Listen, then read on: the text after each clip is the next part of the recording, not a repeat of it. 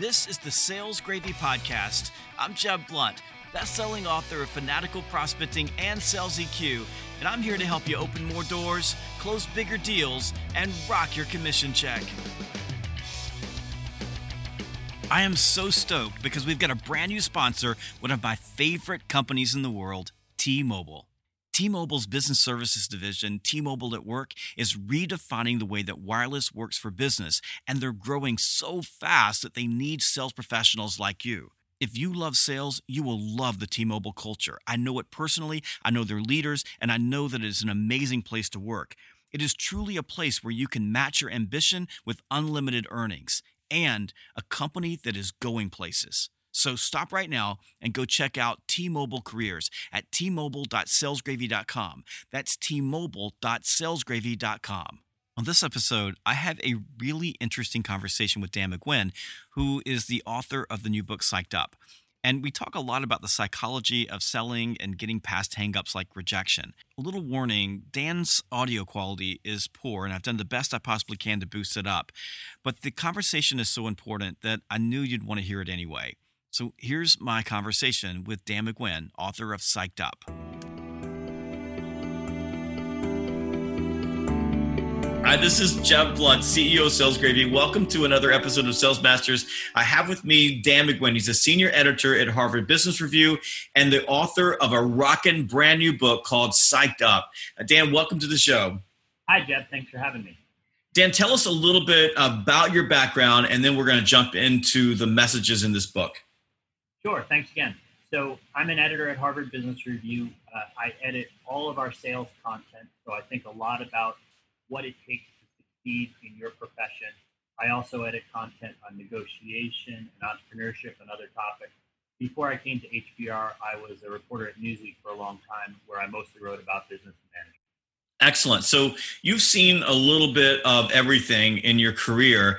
And what motivated you to write psyched up? Because it's a cool book. It's i mean the the message in the book is so right on the money but what got you to that place?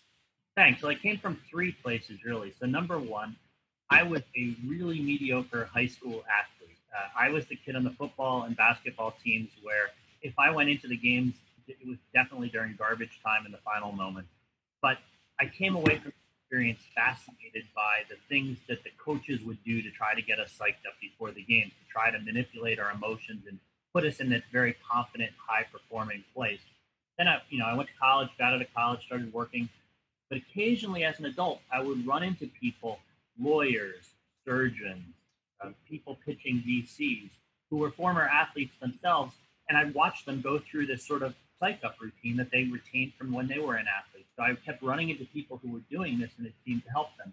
And then the third thing is when I started working at Harvard, I would see academic research and studies that would seem to have a lot of similarities to the things we used to do in the locker room, things that people would do before they go into a negotiation or, or before they give some sort of a performance. So I began to see actual science and research about this, and that's what convinced me there was a book here. My book, Sales EQ, I write extensively about how salespeople in particular need to manage their own disruptive emotions. And for sales professionals, why those disruptive emotions are their, are, are their Achilles heel. Those are the things that hold them back more than anything else.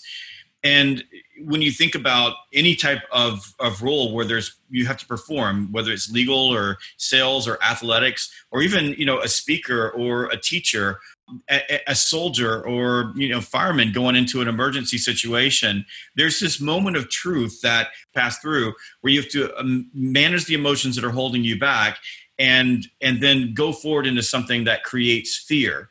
So so how do you address that moment of truth in the book? And what what are some techniques that you advise people to use when they're in those situations?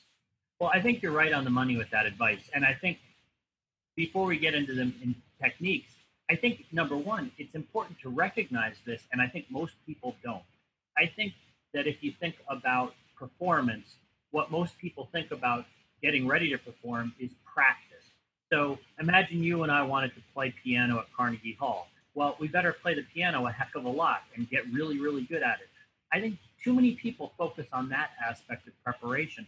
They don't focus on what you're doing for the final 10 or 15 minutes before you actually go on the stage at that point, it's too late to practice. You're not going to get any better at the piano at that point. You, you know, you're sort of done there. At that point, all you have are tricks and hacks and techniques to manipulate your mindset. Basically, you know, there's a lot of techniques in the book that we can talk about, but from a high level standpoint, the three things that I think about are number one, you f- want to find ways to try to manage your anxiety, which is going to hurt your performance. Number two, you want to find ways to crank up your confidence level, which is going to help your performance. And number three, you want to find a way to manage your energy level to make it appropriate to the kind of performance you're going to be doing that day. We know that emotions are transferable and we know that emotions are contagious. So I love that you're a you're focusing on your confidence. So when you're in a situation like that, if you transfer confidence to other people, you can literally say anything and they'll all nod their head and they're happy with you. So confidence, I think people underestimate how powerful confidence is when when especially in situations where you're communicating with other people.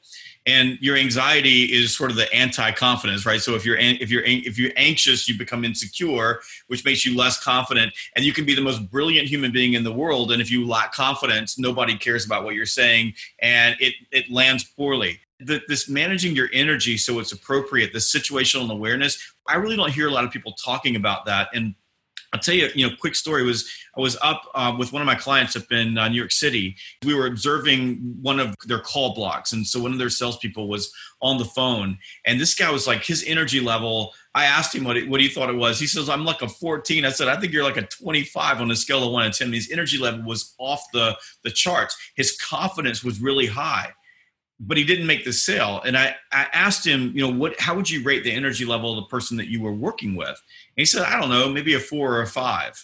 And that's so crucial that you're able to have confidence, but also match the energy level. And when your emotions get out of control, some people, some people get insecure and fold up like a cheap lawn chair. Other people amp their energy level up so high that no one can hear them. Yeah, I think um, so you can think about energy level a couple of different ways. And, you know, this is kind of an extreme and silly example, but um, so a month ago from when you and I are talking was when Conor McGregor and Floyd Mayweather uh, fought in Las Vegas. And if you looked at what the two of them were doing as they walked out into the ring, think about the energy level that they needed to bring for that kind of, of a performance. Think about the crowd, think about the amount of attention, the amount of money that was at stake for the two of them. Now think about somebody giving a commencement address at a very, you know, uh, very formal university. Um, you know, they're both performing in front of crowds, but they're both doing very different kinds of things that require different energy levels. Now, that's an extreme example, but let's talk about a different example. Say you're in a sales context, and say you're going into a crucial meeting that's either going to make or break the deal. So, one of the questions I would ask, well, is it a one on one meeting? Are you sitting on one side of the table and there's seven people across from you? Are you part of a team of five talking to a team of five? Each of those scenarios is going to require a very different kind of energy level from you. Know, if you're giving a speech to 20 people versus a speech to 200 people, again, very different kind of dynamic, very different energy level. So as you're waiting backstage, waiting to go into that sales call or waiting to take that stage, think about where you need to put that. Think about like a stereo knob. You want to tune it just like a stereo knob. You want to get the, the anxiety at the, at the lowest point. You want to get the confidence level up and you want to get that energy level to the appropriate spot. Yeah, I mean, one of the things you, that's talked about in the book that's important in all this is that even though it's the 21st century and you know we have these professional jobs now, we're still biologically not that different than we were when we were running around the woods with predators chasing us. You know, we have this fight or flight biologic instinct that kicks in. When we sense a threat, our body body is flooded with adrenaline that you know makes our mouth dry, it makes our heart rate, it makes our breathing shallow, it makes our you know it makes us blink a lot, it agitates us, and that was really useful if we were being chased by a tiger. It's not so useful when you're pitching your startup to VCs and they're looking at you trying to assess whether you're calm, confident, and put together. Um, so when we talk about anxiety, we talk about you know trying to harness the biology and overcome the biological response that's normal in a high threat situation. Part of the anxiety, especially in sales, is the anxiety of being rejected. And I, a lot of people don't understand. I mean, it's, a, it's a, the, the feeling, the emotion of rejection is the most common emotion that we get. We get rejected all day long, but it also creates the deepest psychological wounds. And those wounds, you know, those scars they get in the way we bring those past experiences into the next experience we bring that in that creates fear but that that fear of being rejected is is completely evolutionary and completely biological because i mean imagine when you talk about being you know back in the cave 10,000 years ago if you got kicked out of the cave because you got rejected that was a death sentence. And even when we look at ancient literature being being banished was worse than death. So for all all of human existence that was there. So not only do you have the fight or flight mechanism kicking on you've got that response happening but you also have this deep biological aversion to to getting rejected by other human beings. And you know in a, in a sporting event or in for example as a soldier walking into a battle that's not so much an issue. But uh, as you said in the modern business environment you're going up and doing a pitch for your for your baby for the company the startup that you've built in front of a bunch of you know venture capitalists. The the the chance that you're going to get rejected is fairly high and you're bringing that in your heart's beating and your you know the, the fight or flight uh, response is kicking in. And when that happens you know you begin to lose your ability to think rationally because the blood's rushed out of your neocortex into your muscles to get ready to have a fight with a venture capitalist which isn't going to happen it's really difficult in that moment to manage it. I mean, and that's the threshold. And I think neuroscientists call this the magical quarter of a second that you have in those moments to get yourself psyched up, not just going in, because I, and I love the idea of you know psyching because you can create the fight or flight response just worrying about it, but also when that happens to you, when it's going on, the mechanism that you use to gain control once you become rationally aware that this biological response that you have no control over, it happens without your consent, is going on. So let's jump into some of the techniques that you offer people in that moment of truth for managing both the fight or flight response, the biological response to rejection, and the fact that when all of it's happening and your brain is going haywire, you've got to be able to rise above all the emotions and gain control.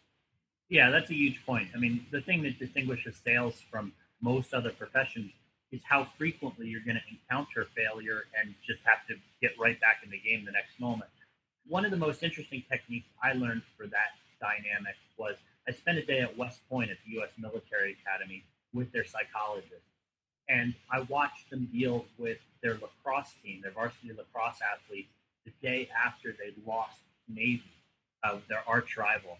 And it was really interesting to watch what they did. They did talk a little bit about the game to try to see what lessons they could learn about why the team fell short the day before but mostly they tried to get them to forget about it. There's there was not going to be anything positive for them to gain from ruminating on this loss or from thinking about it before they go into the next game. Instead, what they were doing was they were trying to get these athletes to focus on their greatest hit. So imagine if you know, imagine if you were if there were an ESPN like channel that focused on sales. Imagine what the highlight reel would look like. And basically, one of the techniques that you want to use is in your work or in my work, we should have in our mind a highlight reel of our best performances, the days that we crushed it, the calls that could not have gone better. And we should have a way to summon that up and to replay it in our minds. And we should replay it right before we go into that next call. This is what athletes are doing. This is what military people are doing. This is what high performers do. They don't sit backstage and just worry and, and, and not have anything to do. They have a structured routine that they use before they perform. And one of the techniques they use is they go over their highlight reel of their greatest performance. You know, it's funny that you said that. I, have got a highlight reel. I keep it in my inbox. So, and I've had, I've kept this for years since my 20s. So people will send you a nice note, thank you for doing this, or that was great, or you were awesome, or we're so glad that you know we did business with you. And I keep all of those in a folder and sometimes you fail. Sometimes things don't go well and and you you know everybody gets down on themselves. And i've always gone back to that. It's my own highlight reel but i always go back and i'll i'll go read 10 or 15 of those notes and and it helps me forget. And i i love what you said about forgetting. We we measure uh, that forgetting in salespeople. We have an assessment called Sales Drive that was developed by Dr. Chris Croner, and it's a composite of need for achievement, competitiveness, and optimism. And optimism is important because the great salespeople have short memories. They're able to to deal with a setback and forget it quickly and then move on to the next thing. Uh, and uh, I mean, other than a highlight reel, what else can people do to develop that level of optimism so that they can see the so they can see the next the next opportunity? So, a highlight reel is a backward looking uh, way to think about positive uh, events. Um, one of the other things that can be very powerful that sports psychologists teach all the time is the power of mental rehearsal. So, highlight reel looking backwards is great, but as you're sitting in that chair waiting to go into the pitch meeting or waiting to go into that vital sales call, prospectively and in the future, play through your mind how you want that call to go. That's, you know, if you talk to a professional golfer, they're doing this before they hit, every ball. If you talk to a basketball player, they're rehearsing their free throws. Anything that's going to be in a controlled setting like that, you want to be able to kind of harness this power of rehearsal. So don't just do it backwards, do it forwards into the future. That's another thing that can boost your confidence. The other thing that can boost your confidence is having some sort of a ritual or a routine or even a superstition. There's a lot of research that suggests that even though these these things may not make a lot of sense to us logically why they work, that if you do something the same way every time, it can make you feel a little bit more in control can distract you from the anxiety or negative feelings you may be feeling. Um, so there's a reason that you know Stephen Colbert, before he goes out onto the stage at night in his show, he has this elaborate ritual of special handshakes and ringing bells, and he chews on a certain kind of pen. Jerry Seinfeld, before he takes the stage, he has something he does every time. Watch LeBron James before a basketball game. He's throwing powder in the air. He's doing special handshakes. He's making gestures. He's saying things to himself. You know, having a ritual or a routine before you go into these situations can also boost your confidence. I, I, I love that. And you're exactly right. You, you can just, I, I, like, I'm a big baseball fan, but just watching batters come up to bat in Major League Baseball, they go through the same ritual every single time with their hands and their feet, and golfers do the same thing.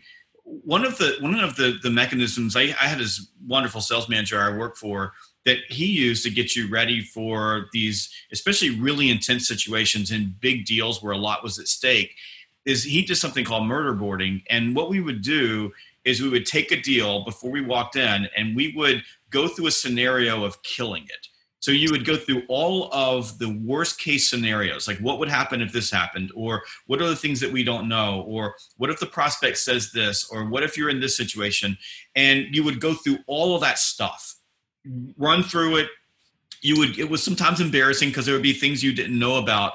And then you would go into the call. And what always happened was what what the worst case scenario that you went through in the you know in the in the murder boarding session when you got in the call, everything was easier in the call because you had already gone through every possibility of things that you might worry about and you were typically better because you had anticipated that something might happen and you already had a way of responding to it yeah, that so that's a great technique. I mean, the military does that in terms of special operations with their contingency planning. You know, one of the famous examples in sports is Michael Phelps's coach used to make him occasionally uh, do a practice race where his goggles fell off in the middle of the race. And in fact, in one of the Olympic events, his goggles broke in the middle of the race and he had to finish with water in his eyes. But he practiced that so many times.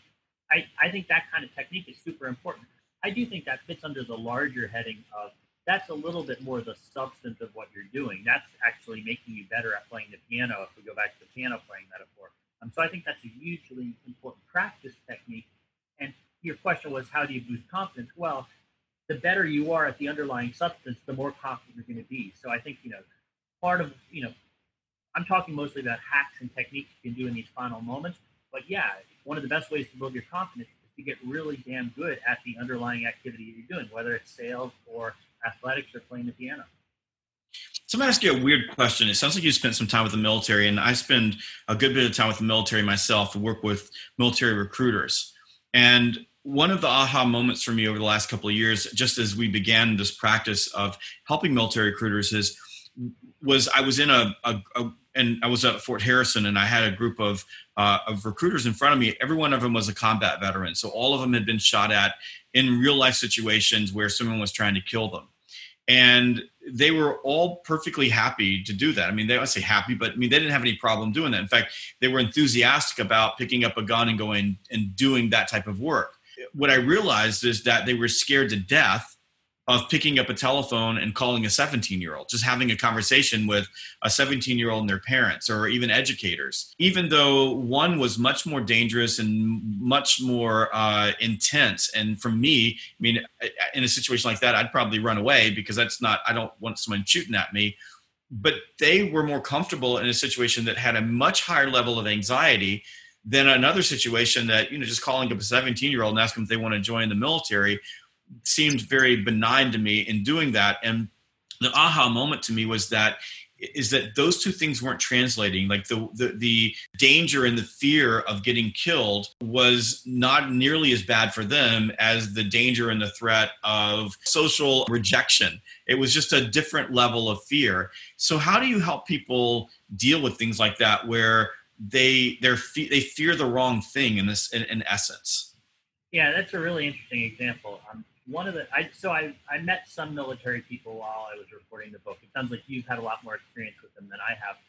One of the people I met was uh, a colonel. I think his last name was Jensen, and he'd actually been in the Army Rangers, the Special Forces branch of the uh, Army, and he'd done combat and he'd led troops in combat. And then he came back and he actually got a doctorate in psychology. And when I met him, he was on the faculty at West Point. And it was interesting because he'd had a fear of public speaking and he had to figure out a way to come get over this. And one of the realizations he came to, he, he basically said, uh, anytime he goes into a public speaking kind of scenario, which is not that different than calling the recruits scenario that you presented, he sa- says to himself two things. He says, number one, I know more about this subject than anybody in this room. That's why they asked me to speak. So I have nothing to fear about somebody being more expert about this than I am. And number two, unlike what I was doing last year, no one in this room is going to try to kill me today. Um, he, he basically looks at the potential consequences here. And, you know, I think one of the reasons that former military people can be so high performing in subsequent professions is because they can say that to themselves. I've faced something much more risky than what I'm about to do today. If I could deal with people shooting at me, I can deal with picking up the phone. I can deal with pitching my ideas. I can deal with this negotiation.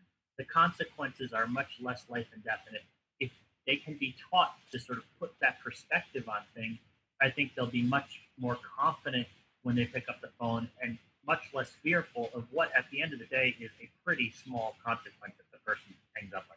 We've all been there, right? We've all had situations that are much worse than what we've, you know, what we're about to do. And that's another place where you can put things in perspective. And sometimes I, I faced this recently. I, I, had an opportunity to uh, jump out of an airplane with the Golden Knights. It was a really big honor. I was so excited about it and I was scared to death. At one point, one of the first sergeants, when we were getting prepped for it, walked. You know, was I was walking out of the restroom and he looked at me and he said, "He said, sir, are you okay?" And I said, "I said I'm fine." He goes, "He goes, well, your face is just really white. I just want to make sure you're okay." And I was like, "Wow, they can really see that how, how afraid I am of jumping out of this airplane." And, and we got on the airplane and we took off and we're circling around Fort Knox before we we jump out and I'm, you know, and I'm just, I, I, I mean, the I'm, fear has just overwhelmed me in that moment. And I'm watching the first person jump out, and I go, oh my god, I don't know if I can do this. I don't know if I can do this. And of course, I'm, in, you know, I'm in an airplane with soldiers. I'm going to jump. I know that. And then it just dawns on me, why am I afraid of this? And the reason I was afraid of it was because I'd never done it. As soon as we jumped out, I, it's, I mean, I mean, as soon as we jumped, I was like, oh my god, I want to do this again. This was the greatest thing ever Will Smith's got a great video on this. I watched it after I jumped out of the airplane, but he was so right about it. He says, you know, God puts so many great things on the other side of fear. But it's hard sometimes to remind ourselves that you're just in a situation you've never faced before. And the good news is that on the other side of that, you're going to have a great experience and a great story and something really cool to look back at that's going to make you better in the future. And I know that's kind of crazy, weird rationalization, but it's just another way of of looking at the world. I don't know. It was just for me, it was terrifying, you know, being in that airplane going up, but oh my god it was it was the greatest thing i ever did i mean i was on a high for months afterwards yeah i think you know uh, first, I commend you for having the courage to do that. Um, I've never jumped out of a plane, and I uh, I am going to bet I probably never will. Um, so uh, you're better than me in that regard. Um, I think one of the things I take away from that story is that the techniques that help one person uh, may be different than the techniques that help another people, another person. But you really need to find what works for you. Um, some of the things that will help us be more confident or overcome our anxieties or manage our energy levels will be very idiosyncratic, even kind of weird.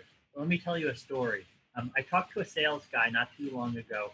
He's in a in a kind of sales context where he makes a he's not cold calling like multiple multiple times a day, but his first real interaction with a prospect who's been well qualified is generally a telephone or a Skype interaction in a remote setting, and he really needs to build rapport quickly. You know, whether he's going to succeed in getting them down the funnel or not is largely about, um, you know, he's got a good product, so it's largely about creating a quickly establishing a relationship, building some rapport, building some likability.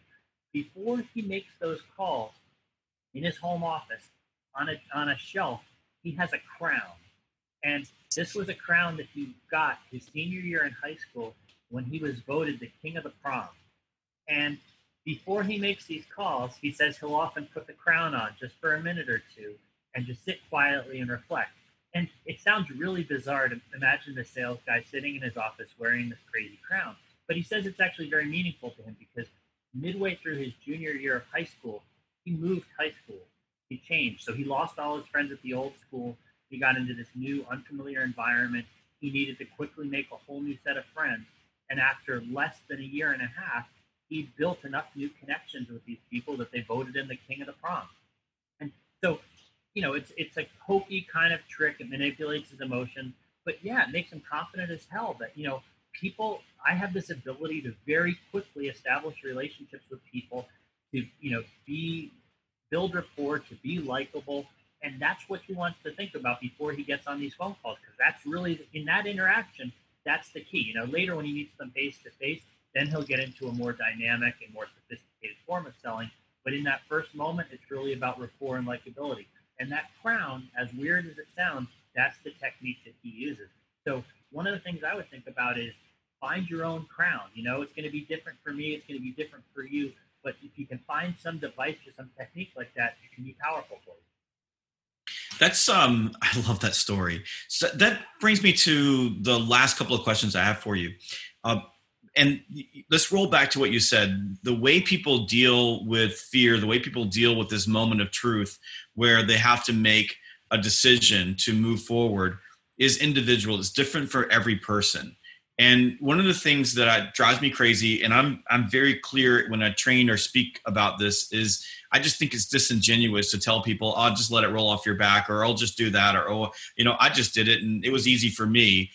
I, think I think that sometimes we miss the point that everybody faces these things differently, and and so my question for you is, and, and maybe I don't know if you've thought about this, but for leaders who lead people who have to go into these these these anxiety ridden situations where they have to make these split second decisions about moving forward what's the best way for leaders to lead these individuals and help them make those make those decisions and do it on their terms rather than the leader's terms that's a great question um, there's actually a whole chapter in the book on the science of pep talks which is how a leader gets the followers psyched up before a performance event and for people who don't want to read the whole book we actually took a piece of that chapter and put it in the July August issue of Harvard Business Review. So if you Google on the science of pep talk, this article will pop up. There's a lot of research that's been done on this, but I can boil it down to three things. You're a leader and you're trying to say the right words to your team before they go into some sort of a make or break situation, there's three things you should try to accomplish in that talk. Number one is what they call direction giving which is the substance. You know, if it's a sales call, you want to talk about the strategy of meeting objections or what the closing strategy is going to be, the actual nuts and bolts. If I'm giving a pep talk to my kids' basketball team, it's going to be about the offense and defensive strategy. The second element is what they call empathy building. You need to show that there's a personal connection between the leader and the follower. Things like recognizing that what you're asking them to do is hard, um, recognizing that uh, you know that they may be feeling a little bit anxious. Show that you're in their shoes, that you're on their side. Thank them for having the courage to go ahead with it. The third thing is what they call meaning making. This is especially important when the performance event may not seem super important in the scheme of things. So, say you're a baseball team with 162 games and it's you know May and you're in the in the doldrums. Um, you want to connect that small event to the larger narrative, though, make it a little bit more epic and sweeping. Um, so, try to make say some words that make the task seem important, that transcends. Um, you know, you know, it might just feel like another sales call to them, but in the scheme of things, you know, your team is trying to hit their number for the quarter, and this is really important because maybe the company's about to go public. Um, so try to connect their smaller tasks to some larger narrative. Those are the three elements that generally will make a good pep talk. I love that. Fantastic. Thank you. I've got one more question for you, Dan. That's a little bit. It's it's you're probably not expecting. It's completely out of left field. My son's a sophomore in college. Good kid, athlete, um, makes good grades, and he's got a really bright future ahead of him. But if I sent him to you to ask for advice on what he needs to do to be successful, uh, in in I mean that's a big, big broad question, so I'll dial it in. To be successful, getting out of college in say his first ten years, what what advice would you give my son? I think the two things I would say are to continually ask yourself what am I learning from this? Um, you know, we take jobs for lots of reasons. You know, sometimes it's because the brand name looks great in a resume. Sometimes it's because of the, um, you know, the compensation or some of the other perks we might get from it. Um, but I think, especially when you're in your 20s, um, you want to be in a job where the learning curve is really, really steep. Um, so that's probably the first thing I would think about and then the second thing I would think about is uh, do I really like this? Is this going to make me happy? Do I see this getting somewhere that's going to make me happy? Um, you know, a lot of people's first jobs out of college are not necessarily a thrill a minute. Um, they're designed to get you to some other place. Um, the question then becomes when you look at the people who've made it to that other place and you project yourself into that, does that seem like a good fit?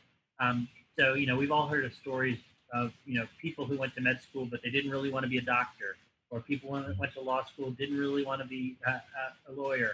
Um, make sure that you don't get yourself on a track where you're really not that potentially fulfilled or interested in where the end part of it is. So those are the two things I would keep in mind for a kid. Excellent advice. Dan, tell us, uh, tell the audience how they can connect with you, how they can learn more about Psyched Up, and uh, and if there are any additional resources that you offer. Sure. Well, first, thanks again for having me today, Jeb. I really enjoyed the conversation. You asked great questions, and obviously, you've had some really interesting life experiences. Um, and it's clear that you resonate with the ideas in the book. Um, to learn more about the book, the book is called Psyched Up How the Science of Mental Preparation Can Help You Succeed. It's in bookstores, it's online. There's a website for the book at www.psychedupthebook.com. I'm on Twitter at Dan McGinn. Go back, go read this book. Go check out uh, Dan. Check him out on Twitter. You're on LinkedIn as well. I am, yeah. Good. Go check out Dan on LinkedIn. And uh, and Dan, thank you so much. Go buy Psyched Up. You're going to love this book. It's awesome. And uh, thanks everybody for joining us today.